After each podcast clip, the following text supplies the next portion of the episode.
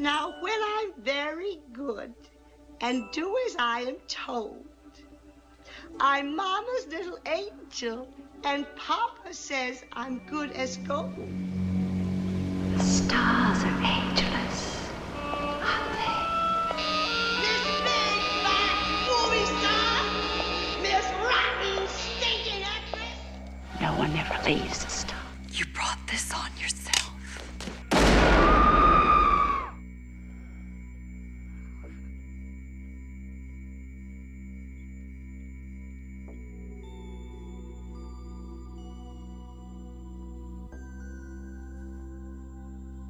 Welcome to the Final Girls podcast. I'm Anna Bogutskaya, your podcast host. In this series of the Final Girls, I'll be looking at one of the most controversial and surprisingly commercial subgenres of horror an intersection between three of my most favorite things classic Hollywood, horror films, and movie stars. Over the next few weeks, I'll be journeying through the subgenre known as hagsploitation and how horror has both elevated and discarded older women. As a kid, I always got told to look for a woman if I was ever scared, if I ever found myself alone or lost. An older woman was a source of protection, comfort, and goodness by default. At the same time, I remember the villains in the fairy tales I read, the stories of Hans Christian Andersen, the Grimm brothers, and extremely disturbing Slavic folklore that we do not have time to get into here. There was the Wicked Witch, there was the Sea Witch from The Little Mermaid, and Baba Yaga, a witch who lived in a house with chicken feet. The villains were always older women. And recently, perhaps brought on by my own re examination of my own mortality and aging, I started noticing older women everywhere in horror. There's the mother with her sagging tits and unkempt hair in Barbarian, the dodgy grandparents in The Visit, the sad matriarch in Relic, an aged, wild haired Laurie Strode in the new Halloween trilogy. Hell, the whole premise of M. Night Shyamalan's Old is how scary and weird it is for your body to grow older while your mind remain the same age. I've read a number of think pieces exploring the so called new era of hagsploitation, but in this season, I wanted to go back and look at the original era of hag horror and how it has evolved or hasn't. Before we begin, let's define what I'm talking about when I talk about hag horror and hagsploitation. In the 1960s and all throughout the 70s, there was a growing subgenre of movies that centered older women, usually starring movie stars whose heyday had been decades prior, and that Hollywood had decided, air quotes, aged out of stardom. These films were usually stories of women driven mad by jealousy, outsized ego, ambition, aging, troubles with their husbands or their children or lack thereof. For a while there, the hag was Hollywood's new favorite monster. The selling point of these films were not the stories themselves, but the complicated double edged appeal of seeing movie stars anew, some of them semi retired, all of them not getting the caliber and range of roles that they had had at the peak of their careers. Actresses like Bette Davis, Joan Crawford, Lauren Bacall, Tallulah Bankhead, Lana Turner, or Shelley Winters were all very different kinds of stars but all of them saw their roles and range of work dwindle as they aged, while their male counterparts were still playing romantic and heroic leads well into their 60s and 70s. And that's without going into the age gap discourse. Aging women, and aging actresses to be specific, became a new type of villain. Revered one day, forgotten the next, these films made glamorous monsters out of them. With hag horror films, though, there was a second wind to their careers. Yes, these roles were often underwritten and mostly trafficked on the faded stardom of giantesses of the silver screen, and at their worst, hag horror films turned them into a sort of laughable monster, full of deranged grandeur, these creatures that were meant to be ogled at. At the same time, they were suddenly a commodity again. They were leading roles, they were getting work and getting talked about some of these films, like Whatever Happened to Baby Jane, are genuine masterpieces and would be recognized in their time with accolades, awards, and huge box office success. Others later on would become camp classics like Death Becomes Her, which I'll cover on later in the series. In between, Hag Horror has many films of dubious quality, often low budget B movie fare, but even then, the movie star quality of these actresses always shone through. So, for the series, I watched all of them. Now, this series will be a bit different from the previous ones of the Final Girls podcast. Maybe I too am having a midlife crisis, but instead of buying a car or moving countries, I watch old horror movies and read Hollywood memoirs. Instead of every episode being a straight conversation with a special guest, I'll be taking you through the history of hag horror. And I wanted to do this primarily because, well, a lot of the films I'm covering are not that great by themselves, and some are not as readily available on mainstream streaming platforms.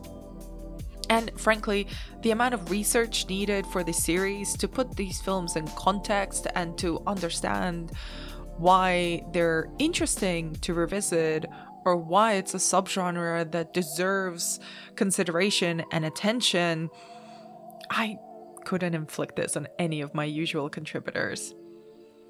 So, throughout the series, you'll hear contributions from writers, film critics, essayists, and filmmakers with their thoughts on some of the original films of the hag horror era and the recent resurgence of the hag. I'd also like to quote a huge reference point for the series as a whole the book Crazy Old Ladies by Carolyn Young, and for this episode in particular, Oscar Wars by Michael Schulman, Mother Goddamn, a biography of Bette Davis, annotated by Bette Davis herself, and the memoir Swanson on Swanson by, you guessed it, Gloria Swanson.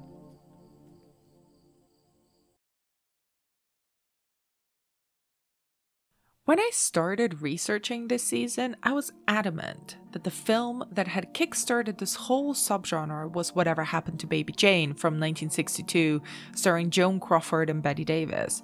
However, very quickly it became clear that there's two antecedents that would inform the formation of this future genre. In 1950, two such films were released, marking the return to the big screen of two of its erstwhile biggest screen stars who ended up pitted against each other at the Oscars. I'm talking, of course, about Sunset Boulevard and All About Eve. The former, a murder mystery about a faded silent movie star, got 11 nominations in the Academy Awards, and the latter, a satire of theater politics, got 14. I'll spend most of this episode with Sunset Boulevard because it is closest to a horror film, but it is useful to consider All About Eve too, since its lead actress Bette Davis would become synonymous with hag horror a, a decade and a bit later. All About Eve was written and directed by Joseph L. Mankiewicz, brother of Herman, best known for writing the screenplay of this little movie called Citizen Kane, which you might have heard of. Is about the crossing of paths of established theater actress Margot Channing, played by Davis, and a conniving upstart masquerading as a fan, the titular Eve, played by Anne Baxter. Margot invites chaos into her life when she lets Eve into her inner circle as a kind of act of kindness and vanity. Eve is, in so many words, Margot's biggest fan. Now, while All About Eve is nowhere near a horror film at all, it does have some of those ingredients that would appear over and over again in exploitation films from Baby Jane onwards. Similarly to Sunset Boulevard, which we'll talk about in depth throughout this episode, It deals with an actress, an actress who is doubting her place in the world, her place as a woman, as a performer, and her value when she is confronted with someone who is just as talented, just as ambitious, but younger than her. Bill's in love with Margot Channing. He's fought with her, worked with her, and loved her. But ten years from now, Margot Channing will have ceased to exist. And what's left will be what? Notably, it also stars Bette Davis, who is undisputably one of the greatest actresses and movie stars Hollywood has ever seen. But by 1950, when All About Eve came along, was already seeing the range of roles that she was being offered drying up.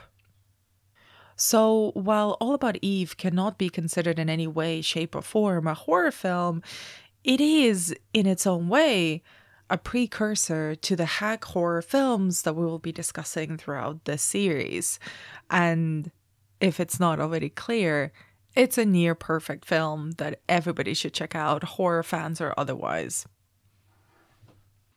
Bette Davis, who had been one of Hollywood's greatest actors, not just stars, would be nominated for a ninth time for her turn as Margot. Michael Schulman, the author of Oscar Wars, writes of the similarities between the real and the fictional actress. In Margot Channing, she saw a woman much like her, on the wrong side of 40, full of fight, torn between being a star and being a woman, whatever that meant. Davis, who had been working steadily, was known as much for her incontestable talent as for her magnificent temper. But All About Eve was written about in the press as a comeback for her. Infamous Hollywood gossip columnist Hedda Hopper titled her interview with Davis as Comeback in Eve proves Bette still film queen, writing that a succession of bad, yes, mediocre pictures had proven that not even the Queen was immune to the skids. Hollywood wondered, was Bette Davis through? Ouch, Hedda. We'll come back to Bette Davis in a future episode, but for now, it's clear that 1950 was the year of the comeback for more than one grand dame of the screen. Norma, you're a woman of 50. Now grow up. There's nothing tragic about being 50. Not unless you try to be 25. The greatest star of them all.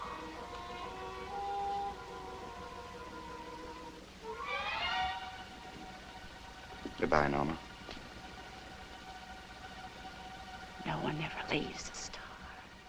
That's what makes one a star. Described by film critic Richard Corliss as the definitive Hollywood horror movie, the Hollywood part is as important as the horror. Until Sunset Boulevard, released also in 1950, there had only been a handful of self referential Hollywood movies, and none of them so biting, so knowing, and so cruel as this one. Sunset Boulevard opens with a dead body and a voiceover, delivered by the corpse. Narrated from Beyond the Grave by Joe Gillis, a semi failed screenwriter played by William Holden, who, completely accidentally, dives into the world of Hollywood has been Norma Desmond, played by real life Hollywood has been Gloria Swanson. Gillis interrupts a funeral for Norma's pet monkey, and after this morbid meet cute, she offers him a place to stay in exchange for his help on a script that she has written about Salome with the intention of playing the lead role herself. He moves into her house and she showers him with gifts, eventually, their business arrangement becoming a sexual one. But the entire time, he is disgusted with himself, with her, with their arrangement, their relationship, and is seeing more of a young script girl who he's working with in an original screenplay on the side of Norma. Now, Norma is presented as delusional and volatile, prone to attempting suicide if rejected, and supported in her delusion by her butler Max, who writes fake fan letters for her every week. For a while, her misguided optimism is manageable, as long as nothing from the outside world penetrates it. She sends her Salome script to her former studio, Paramount Pictures, for the eyes of her former director and real life Hollywood director Cecil B. DeMille. When she's contacted by the studio, She refuses to speak to anyone but DeMille himself, thinking that it's about her script. But when she rides into the Paramount lot, dressed, moisturized, peeled, and exfoliated to the hilt, DeMille, it turns out, just wants to borrow her unusual car. To add insult to insult, she discovers the script Gillis has been working on behind her back, and in the ensuing row, he decides to leave Norma for good, cruelly informing her that she has been forgotten by her fans, by Hollywood, by everyone. Distraught, Norma shoots him as he's about to leave and breaks from reality completely. In the now legendary final scene, as police and journalists arrive to the scene of the crime, Norma Desmond descends down the winding stairs of her Hollywood mansion, a perturbed, possessed look on her face, thinking that she's on a movie set, ready for her close up.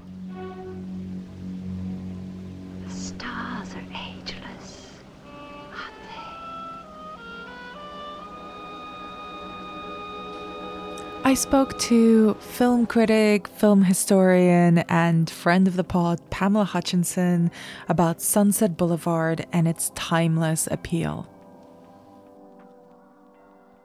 Sunset Boulevard is a really interesting film, and I honestly think it's quite a pivotal film. There's many different ways you can sort of map from Sunset Boulevard into other aspects of film history as part of the exploitation genre completely. But it's very much a Hollywood film. You know, Billy Wilder, who started his career in the 20s, was watching and writing about film in the 20s and, you know, even started making films in the 20s. He admired films of this era, but he found himself walking around Hollywood or traveling around Hollywood and wondering what it was like in all these old houses where all the old movie stars who hadn't made a film for 30 years lived. So he had this kind of poignant um, uh, sort of way into the story of Sunset Boulevard and what could be a better name for the road, of course, than Sunset Boulevard. But the reality is um, that Hollywood itself was sort of falling apart. So this is post-communist witch hunt. This is post the antitrust suits. Everything that was solid and glorious about the golden age of Hollywood was about to start crumbling down. And you see so many films that are sort of tackling this, but Sunset Boulevard probably is the best, darkest film to deal with the decline of Hollywood. So when you think um, that you've got this kind of shadow history of Hollywood, which is the silent era, which is always sort of parceled off as a separate part of film history, a separate part of Hollywood history, it's almost like in this film the excesses of the silent era are coming back to mock the failing studio era. And that is what i think is so exciting and so destabilizing and brilliant about sunset boulevard. Now this part is important. Sunset boulevard is not just a horror film it's a hollywood horror film. As michael schulman writes in his epic tome on the history of the academy awards it held up a disenchanted mirror to their own industry, one that chewed people up and left them desperate, wasted, and mad. Here's Pamela Hutchinson again on how Sunset Boulevard parodies, in a really, really dark way, the self cannibalizing society that was the old Hollywood studio system. So you have the studio system sort of coming in in the 20s by the end of the 20s and by the coming of sound it's pretty much we've got we've set with like you know a big five and a small three. We've got the, we've got the people who are in charge are the people who run the studios and the people who are in charge on the film set are the directors. Now before that it often been the star producers and i don't mean star and producers i mean producers who were stars. So we had this system that looked like it was never going to crumble. I had the studios run by these all power, all powerful men, and stars become commodities. Now, stars obviously do have a lot of power in the studio era, especially as far as the fans go and the films go. But studios can treat them quite badly, and they did. You know, lots of people like Warner Brothers is a great example. You know, where um, stars were moved to sue their own studio and they were treated quite quite terribly badly. So it, we take it to give everything power over to the men in the offices, and when that falls apart, you start thinking, where are the new creatives going to come from that are going to bring Hollywood to the next era? And we have two models in Sunset Boulevard, don't we? Because we've got Norma Desmond, who thinks that stars can produce their own films, and we have these young idealistic screenwriters and script editors who think that, you know, it's going to come from channeling brave new voices in American literature. Now, that did happen to a certain extent, but both of these groups are struggling because Hollywood didn't give up easy on its entrenched power structures.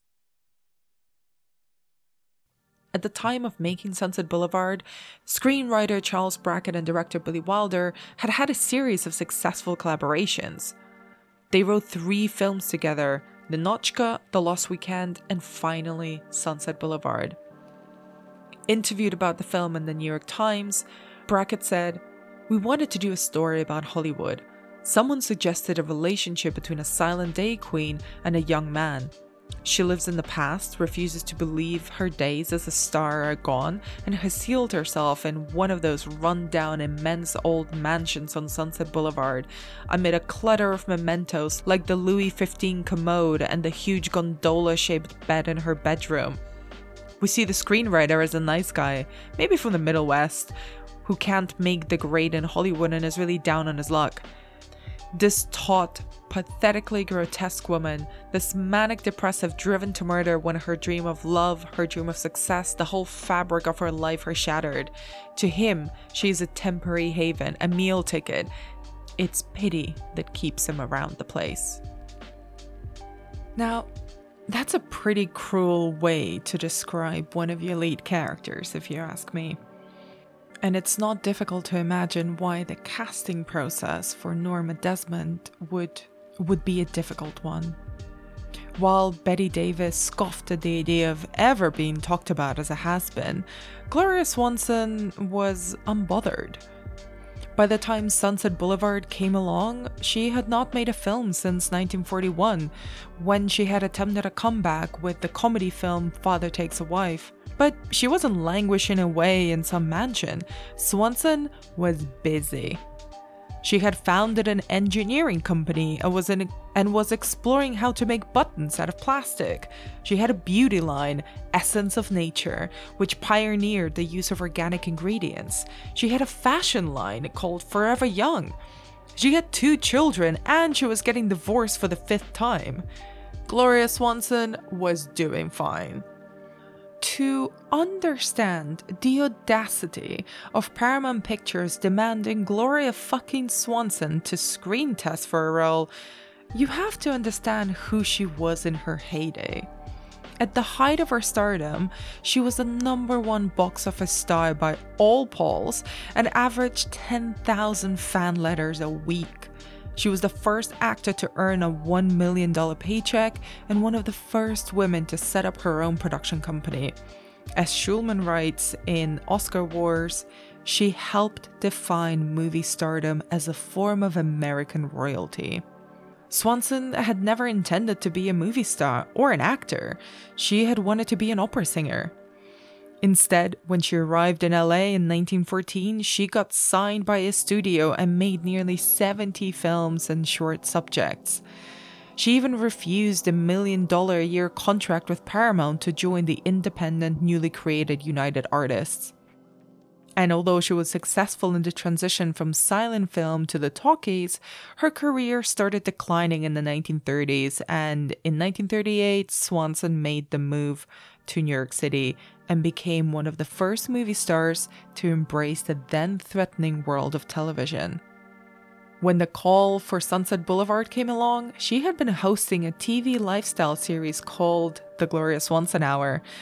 When she got struck with appendicitis and was taken to emergency surgery, whilst recovering in the hospital, she caught a glimpse of what her television show actually looked like Swanson had been so busy making television that she hadn't bothered to watch any, and was immediately disgusted by the low quality of the programs. She resigned immediately from the show, and within half an hour of doing that, had a call from her agent about an audition for an upcoming Paramount movie. She declined as she was, quite literally, recovering from surgery. Plus, Swanson was not a woman who was desperate for a comeback. She had made two dozen films for Paramount Pictures, and her face was at the front of a sign in the shape of a comet atop the studio gates. She got another call, this time from Wilder's co screenwriter Charles Brackett, imploring her to come out to LA to the Paramount lot for the screen test for a few weeks. The promise of a $50,000 paycheck if she got the role, and being put up in a swanky Beverly Hills hotel was enough to get Swanson to swallow her pride and audition for Billy Wilder, who had been a writer on one of her earlier films. Stories vary about the casting process for Norma Desmond. At one point, Charles Brackett told the press, Nobody else was considered for the part. We knew no time would be wasted getting into the story as soon as Swanson appeared on screen. Youngsters who never saw her would immediately accept her as an old time movie queen. Older fans would identify with the characterization and get a bigger emotional wallop from the story. Other accounts say that Brackett and Wilder had a list and approached several other aging movie stars before they got in touch with Swanson. At the point they were casting Sunset Boulevard, the first generation of movie stars had reached middle age. Holed up in mansions like fossils no one had bothered to excavate, their films disintegrating in studio vaults, writes Schulman. For women, valued for their youth and beauty while it lasted, the calculus was particularly cruel. To be a star was to have the most visible power a woman could get in Hollywood, but it was power in the viz. You had to be pretty, thin, and with rare exceptions, white. You had to endure the attentions of influential men who treated sex as a form of droit de seigneur, the right of feudal lords to bed women on their wedding nights. If you strayed from a narrow moral path like Ingrid Bergman, who became pregnant during an affair with Roberto Rossellini, you were banished. You were pitted against one another, if not by yourselves, as with Joan Fontaine and Olivia de Havilland, then by gossip columns, the studios, and the Oscars, where the best actress race served as a contrived catfight. And if you did nothing wrong at all, you would commit the crime of aging. Hence, a plethora of potential Norma Desmonds. Out of the people rumored to be on that list, there was Greta Garbo, who was living in a self imposed exile and refused to come out of it for any role that wasn't, no joke, that of a woman posing as a male clown. Raunchy pre code star Mae West got pitched Sunset Boulevard too, but she considered that she wouldn't need a gigolo to flatter her. Mary Pickford, once the most powerful female star in Hollywood and one of the founding members of the Academy, got approached but was, Wilder claimed, too drunk to be interested. Pola Negri, a famous vamp of the silent era, declared herself too young to play a 50 year old. When Swanson was screen testing, her age became an issue, but not in the way that you'd expect. A fitness and health food fanatic, at 50 years old, Gloria Swanson looked too youthful for the role of decrepit, isolated Norma Desmond, especially when put next to her decades younger love interest. Montgomery Clift, who had originally been cast to play Joe Gillis, backed out of the project supposedly because he did not want to play love scenes with an older woman, and was replaced by William Holden, who was 31 at the time. Swanson, in her memoir, shot back with Women of 50 who take care of themselves don't look old. That's the point. Can't you use makeup on Mr. Holden instead to make him look more youthful? Here's Pamela Hutchinson talking about who Gloria Swanson was in her heyday and the additional layers of meaning that her casting brought to Sunset Boulevard she had this partnership at the studio that became Paramount. So when Norma Desmond says that um, that there wouldn't be a Paramount Studios without her, Gloria Swanson knows the truth of that. There probably wouldn't have been because her and Cecil B. DeMille made these sex comedies, and oh my word, were they popular! And you were talking about the early twenties when Hollywood could be a bit frisky uh, both on set and off, obviously. And these were films called things like Male and Female and Why Change Your Wife. And there was always sort of a gratuitous scene in which Gloria Swanson's clothes would slip dangerously off, or she'd be seen taking a bath, or she'd be courting with lions, or just your, your general everyday Gloria Swanson activities. It's a little bit artificial. So she's associated with this kind of artificiality. And she was a great comic. So when you see Norma Desmond doing impersonation of Charlie Chaplin, she's actually done that in one of her 20s films, the film Manhandled, which is a great comedy. Um, she she transfers, she becomes the star producer. She moves to United Artists and she starts making the films she wants to make. And they're actually even more adult and even more sophisticated. So, you know, we do know that Gloria Swanson was a, a very uh, serious person and a person who kind of wanted to push the limits in what Hollywood could show when it came to sex on screen, talking about sexuality, female sexuality, and even sex work she did have limits. This is why she famously walked off the set of a film where she thought a scene was going to be set in a nightclub, and she walked in and she, um, well, I don't know how she recognised that it was a brothel, but she clearly did, and she decided not to make that film anymore. So she had to, she has this incredible power as this image of like sex and vitality and youth and excitement from the 1920s. She made a film with Rudolph Valentino. She and she is gorgeous. I mean, she was quite go-getting, and there's probably a reason why Cecil B. DeMille called her in real life, as he does in the film, young fellow. Um, partly perhaps because she's quite a sort of boyish-looking person. But yeah, she was quite a remarkable character. And so now, when you have Norma Desmond as played by Gloria Swanson, she inhabits all of those characters, the sort of grandeur of her, and the kind of un, you know, unabashed sex appeal that she has, the way that she uh, sort of almost predator-like ensnares this young man in her sex nest is that a technical term? I don't know. We could It is that. now. Okay. The cast was assembled, but the script was not yet finished. Wilder and Brackett had the basic story. Former movie queen returns, seduces a young writer, and somewhere along their lines there's a murder. And they filled out the details, melding the real life history of Gloria Swanson with that of their creation, Norma Desmond. Swanson supplied stills of her younger self for the set, and Norma's costuming pulled from some of her past roles and other silent film stars like Pola Negri.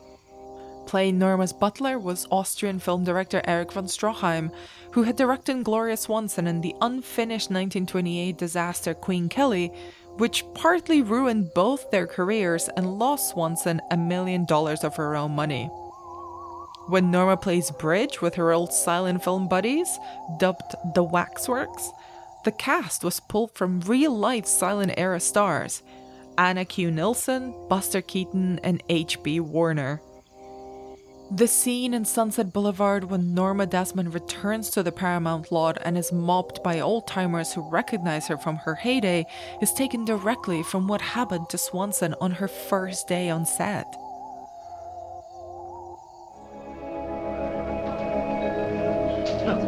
There's Norma Desmond. Norma Desmond. Norma Desmond. Why, I thought she was dead. How nice to see you. Welcome home, Mister. You remember me, don't you? Miss Desmond. Hello. She's a wonderful. Hello, Bessie. Oh, Mr. Wilcoxon, have you met Miss Desmond? It's a great Norma Desmond is simultaneously the protagonist, antagonist, and hag of Sunset Boulevard. When we see her first, Norma is borderline vampiric. She peeks out from the ruinous, gargantuan Hollywood mansion where she sequestered herself, coming into the light only covered in clothing, a headscarf, and sunglasses.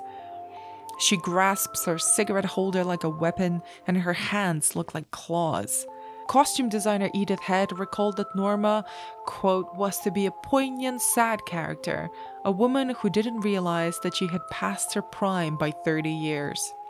Norma lives in the past, refusing to come out of her hiding place for fear of being confronted with a reality she doesn't recognize and that doesn't recognize her.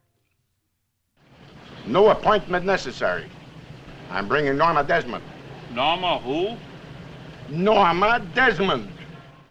Norma Desmond is a woman who was powerful, rich, and sexy, and still is powerful, rich, and sexy. But she's sort of doing it in private, which sends a person a little bit mad, I think. Um, you know, if you love Norma Desmond, you're probably one of those right-thinking people who also love Lina Lamont and Singing in the Rain. These are the these are the great silent divas, and they cannot be contained. This is the this is the truth of this character. So um she doesn't have the same power in the studio system, but within her own home, she is the, the queen of the household. You know, she's very much, and if we're talking about hag exploitation and the idea of the hag and horror, she's very much the Miss Havisham of her house. You know, um, she's still maybe living in the past, but it's a past where other people are maintaining the illusion for her that she's a star. So her butler is writing her fan mail. She still is incredibly rich still has all her old stories and all her old friends, and she lives in the heart of Hollywood. She just doesn't have that one thing that she wants, which is the career, to be back in the spotlight, to be on the set. Her house, in particular, has a clear significance and would influence the way that other exploitation films would use these gothic immense mansions to illustrate the mental and physical decline of their hag protagonists. Here's Pamela Hutchinson again talking about the meaning and the extravagance of Hollywood architecture and how it plays a role in Sunset Boulevard. So Hollywood, you know, used to be an orange grove. And then when the, you know, the galloping tintypes came in, you know, they started building. They built studios and they built houses and they built bigger and bigger houses as, you know, people made more and more money. And so all of the architecture of Hollywood is sort of imbued with the history of the film industry and the excesses thereof. And there's an idea, um, especially which you know hasn't gone away that the idea that the silent era was particularly excessive so every bit of opulence and grandeur in Norma Desmond's house is exactly what you might expect in the silent era. And this is a suggestion in the post war, early 1950s world that it's too much. Everything about Norma Desmond is too much. It was a great big white elephant of a place. The kind crazy movie people built in the crazy 20s. A neglected house gets an unhappy look. This one had it in spades. It was like that old woman in Great Expectations that Miss Havisham in her rotting wedding dress and her torn veil, taking it out on the world because she'd been given the go-by. Not only that, but you know, I mean, it's the I think it's the dance floor that Valentino suggested she, she lay down, and many of the photographs and mementos in the house are well obviously they are of norma desmond but they're actually just from gloria swanson's own apartment you know and there's an idea that there's something really creepy about this. And you know it continues. If you you know watch the godfather the house with the hollywood producer with the horse in the horse's head in his bed that's harold lloyd's house. It's well known and hired out because people would hire out that house because they'd be like it's harold lloyd's house. That means it's one of the biggest largest craziest lavish mansions that we can find you know. And i think there's sort of an idea often in these industries that maybe you know some of the old people shouldn't be holding on to all the power and the wealth and literally the sort of stones of the town. And you know maybe it should be fresh and modern and all the young up and coming people. And yet and yet if as long as you didn't lose all your money in the stock market crash you could be you know like mary pickford hold up in pickfair you know drinking quite a lot for the rest of her life you know? And is the idea that you're only successful and rich because you are a public face who anyone can see in the pictures and then you become a recluse. It's a bit of a slap in the face to your audience and it's sort of again considered to be something quite strange. So you know norma desmond herself is obviously always looking for the spotlight always looking for the key light and yet she lives in this sort of darkness. And you know it's, it's everything about this is meant to sort of make you think that everything is completely backwards everything is completely wrong but watch this film more than once and you think Amazing. Sunset Boulevard would provide the blueprint for a lot of the exploitation films that followed. It had a movie star that audiences remembered but hadn't seen in a while. It had this role of a woman driven mad or mad already, out of bounds and out of place and out of time, isolated and very much not the usual image we have of an older woman. She's either childless or estranged from her children, or her children are dead, and she is either too sexual or too frigid, and very often in denial about her age. Plus, she lives in a big, scary house. We'll see these elements come back up over and over again as we delve deeper into hag horror in this series. One other more concrete element that Sunset Boulevard put into place is hag horror's fascination with actresses. The tools of their trade are their faces on bodies, after all, and hag horror often concerns itself with the particular madness that an industry like Hollywood creates when youth and beauty start to disappear. There is this horrifying montage of beauty treatments that Norma subjects herself to in the film, all to make herself look younger, more presentable, ahead of her meeting with Paramount. As I was rewatching the scene, I thought about my own 10 step skincare routine, the one that I perform ritualistically every single morning and have done since I was in my early 20s. I thought about the money that I've spent on creams, serums, face masks, and I think, is this the road to Norma Desmond style madness? Here's Pamela Hutchinson again.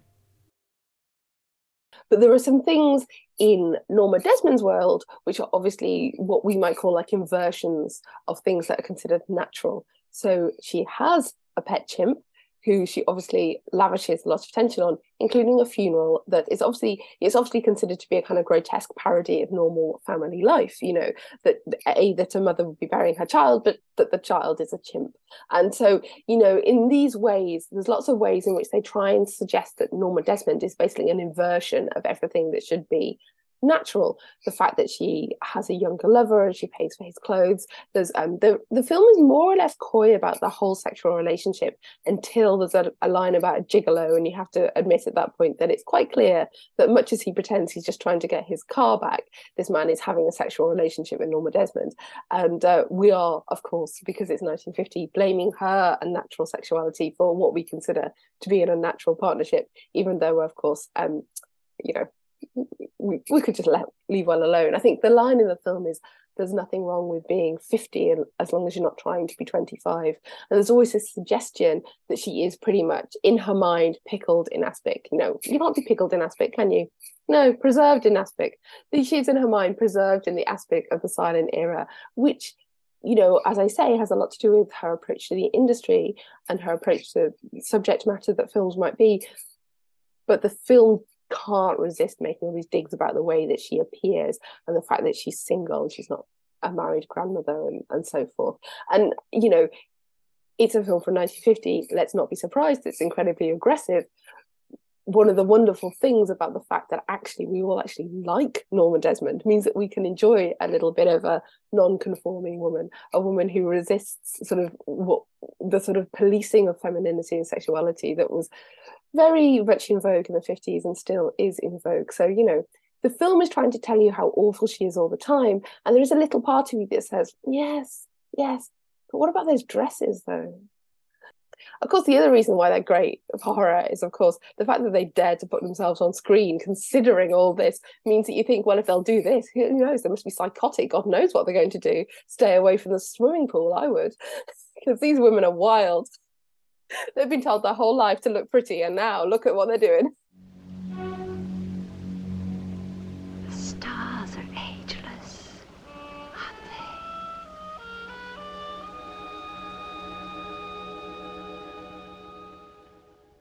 Norma Desmond only comes alive when the spotlight is on her, and she's only recognized when she steps into the light.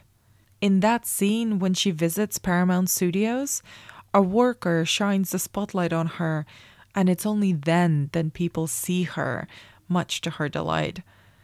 In the same way that vampires can only exist in the shadows, Norma Desmond can only exist in the spotlight. The film's final scene, after Norma has shot Joe Gillis three times in the back and the police come to apprehend her, is a head on collision between Norma's delusion and reality. Swanson shot the scene barefoot, terrified of losing her footing if she wore high heels to descend down the curvy and narrow staircase. She recalled, I imagined the steel ramrod in me from head to toe, holding me together and descending as if in a trance. Norma descends down the staircase, her eyes demented, her hands writhing. Wilder let the camera lose focus as she approached it, letting the film end on a terrifying, out of focus close up of a woman driven mad. When Wilder yelled printed on set, Swanson burst into tears, and at the end of the shoot, the cast and crew gifted her a plaque with the inscription to proclaim that Gloria Swanson is the greatest star of them all. Sunset Boulevard acts as a cautionary tale about nostalgia and self delusion. at a star studded private early screening of the film, attended by movie stars, studio executives, and assorted Hollywood power players, Swanson turned up in a floor length silver lame dress, and reactions were, to put it mildly, intense. Barbara Stanwyck fell to her knees. Mary Pickford left, overcome. An MGM studio mogul Louis B. Mayer barked at Billy Wilder, You befouled your own nest. You should be kicked out of this country, tarred and feathered, goddamn foreigner son of a bitch. Reports vary, but Wilder's retort was either why don't you go fuck yourself or go shit in your hat. DM me which one you prefer. The reviews were largely positive, except a rare panning from The New Yorker, which called the film a pretentious slice of Roquefort. And it drew praise from the other comeback queen of that award season, Bette Davis, who said it was a relief to find one actress portrayed on the screen who wasn't starving. Gloria Swanson was loaded with money. Incidentally, I think she gave a heavenly performance. Film critic James Agee wrote in Sight and Sound A sexual affair between a rich woman of 50 and a kept man half her age is not exactly a usual version of boy meets girl, nor is it customary for the hero and his best friend's fiance to fall in love and like it. Nor, as a rule, is a movie hero so weak and so morally imperfect that he can less properly be called a hero than an authentic, lucky, and unadmirable human being. The New York Times reviewed it as such a clever compound of truth and legend, and so richly redolent of the past yet so contemporaneous that it seemingly speaks with great authority. Swanson toured America to support the release, visiting 33 cities in a few months, doing endless interviews and signing every autograph. All this effort paid off. Sunset Boulevard received 11 Oscar nominations, including one for Swanson, her third in total and her first nomination since 1931. Swanson refused to attend the Academy Awards ceremony itself, unwilling to skip out on a performance of the play she was starring in on Broadway. She instead spent the evening of the ceremony on stage, and then at a little party listening to the Oscars on the radio together with six other nominees Jose Ferrer, director George Cukor, Celeste Holm, and Judy Holliday, who ended up beating both Swanson and Davis and took the Best Actress award for her role in Born Yesterday. Incidentally, Bette Davis didn't attend the Oscars either that year. She was filming a movie in Yorkshire. The success of Sunset Boulevard meant a resurgence in Swanson's career. She continued to work on the stage and was a frequent talk show guest, but also had the troublesome after effect of merging the public's idea of the successful Gloria Swanson and the deluded Norma Desmond. This is Gloria Swanson herself talking about the after effect of Sunset Boulevard. You know, the people are terrified of me because of that role. A lot of people look at me as if I'm going to go, you know, off the beat any moment. And suddenly talk. How did she And I- talk? Oh, Max. Max. You know, that kind of a voice. And that isn't me at all. Not, there's no, I don't know anyone like that in California. In her autobiography, Swanson on Swanson, published in 1980, she writes After nine years of obscurity in pictures, I was in the glaring spotlight again, thanks to Billy Wilder and a brilliant script. I already had another picture and another plane lined up. Five unsuccessful marriages were, thank heaven, behind me. And with Dr. Bieler's help, I looked pretty good for 52. But tonight I had seen for the first time with perfect clarity that I had a huge specter in the spotlight with me. She was just about 10 feet tall, and her name was Norma Desmond. During my years of obscurity, the public had forgotten Gloria Swanson. In order to spring back to them in one leap, I had to have a bigger than life part. I had found it all right. In fact, my present danger seemed to lie in the fact that I had played the part too well. I may not have got an Academy Award for it, but I had somehow convinced the world once again of the corniest of all theatrical cliches. That on very rare artistic occasions, the actor actually becomes the part. Barrymore is Hamlet, Garbo is Camille, Swanson is Norma Desmond. After her successful comeback in Sunset Boulevard, Swanson received a ton of offers, most of them dealing with aging, eccentric actresses. As Swanson herself put it, it was Hollywood's old trick repeat a successful formula until it dies. But Swanson was far from Norma, and she walked away from these offers, choosing only to move forward. She reasoned that, having played the part at 51, she could continue doing a version of Norma Desmond for decades to come, quote, until at last I became some sort of creepy parody of myself, or rather, Norma Desmond, a shadow of a shadow. She didn't. Instead, she chose to do what Gloria Swanson would always do whatever the hell she wanted. And this time, she would become an opera singer.